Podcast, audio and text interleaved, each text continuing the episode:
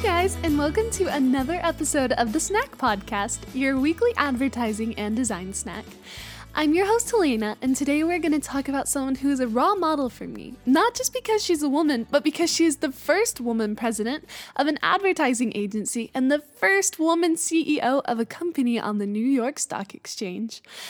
Before I tell you who I'm talking about, I want to thank Banner Snack for making this podcast happen. If you want to create some awesome animated and static banners, they are your go-to guys. Now, back to our awesome episode.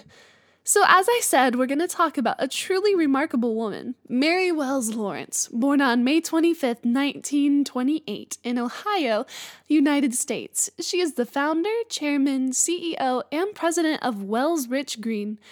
She is not just the first C E O of a company on the New York Stock Exchange, she was also a reason why young men and women started doing advertising. They all wanted to be like Mary. As a lot of good advertisers, Mary didn't study marketing or advertising in college. Instead, she studied acting for a year at the Neighborhood Playhouse School and then switched to Carnegie Institute of Technology in Pittsburgh. After almost five years, on December twenty-eighth, nineteen forty-nine, she became Miss Wells, marrying Bert Wells. As anyone who wanted to be someone in the advertising agency, they moved to New York, where she started humbly working in department stores before getting a job at Macy's as a fashion advertising manager.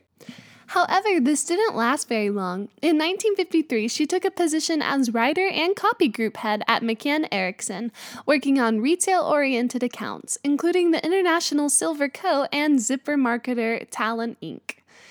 After a trip to Europe, where she decided whether to continue doing advertising or not, she started working at Doyle Dane Bernbach, where her career in advertising started to take off.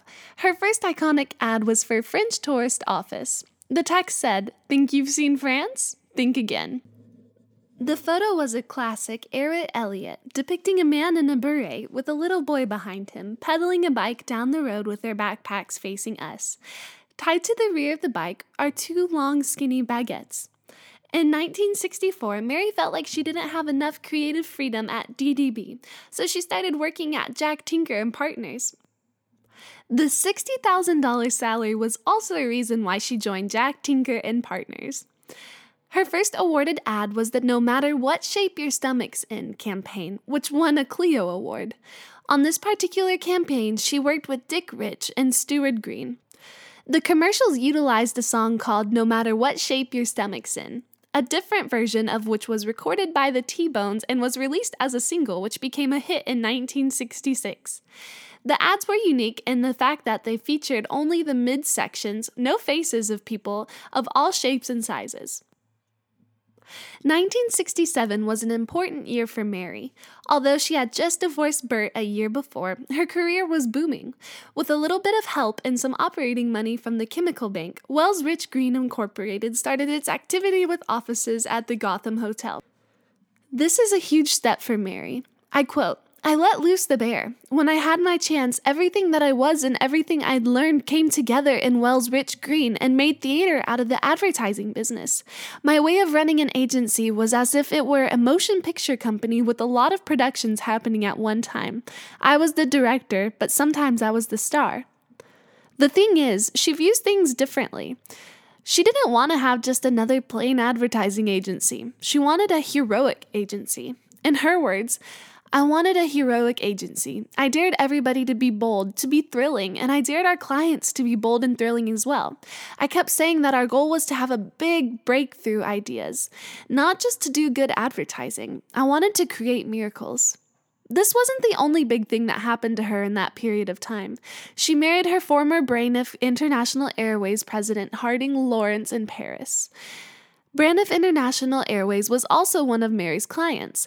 In fact, that's how she and Harding met and got to know each other. However, their marriage was considered as a potential conflict of interest, so the agency resigned the seven million dollars Braniff account to avoid potential charges. The airline wasn't the only big client they had, so they still made money. Like, a lot of money. By the end of nineteen sixty-seven, W R G was billing thirty million dollars. Some of the agency's clients included American Motors, Cadbury Schweppes, I B M, Procter and Gamble, R C Cola, and, believe it or not, the New York State. In some of our previous episodes, we talked about a designer who worked with the New York State, and the cool thing is that they worked together on the exact same project. Milton Glaser was the designer who created the famous I Love New York logo, but Wells Rich Greene was the agency who developed the campaign. The campaign was a huge success. Glaser and Mary worked together to create something truly remarkable. If you want to learn more about that campaign, the link is in the description with the Milton Glaser episode. Mary Wells Lawrence retired in nineteen ninety at the age of sixty-two, and she sold forty percent of Wells Rich Greene to B D D P. Later on, Mary was named to the Advertising Hall of Fame by the American Advertising Federation. And that's all for today, guys. Thank you a lot for listening. I hope you enjoyed this week's advertising snack.